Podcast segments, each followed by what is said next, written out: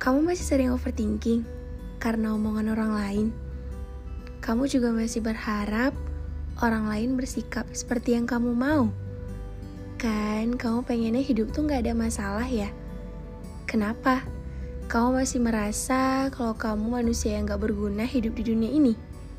Tenang, sekarang kamu ada di podcast Iata bersama aku yang akan mengajak kamu untuk berdamai dengan diri kamu sendiri dan menerima ketidaksempurnaan kita sebagai manusia. Ingat, hidup di dunia ini tuh kita akan selalu berdampingan dengan yang namanya masalah. Sedih dan senang silih berganti. Diterima ya perasaannya?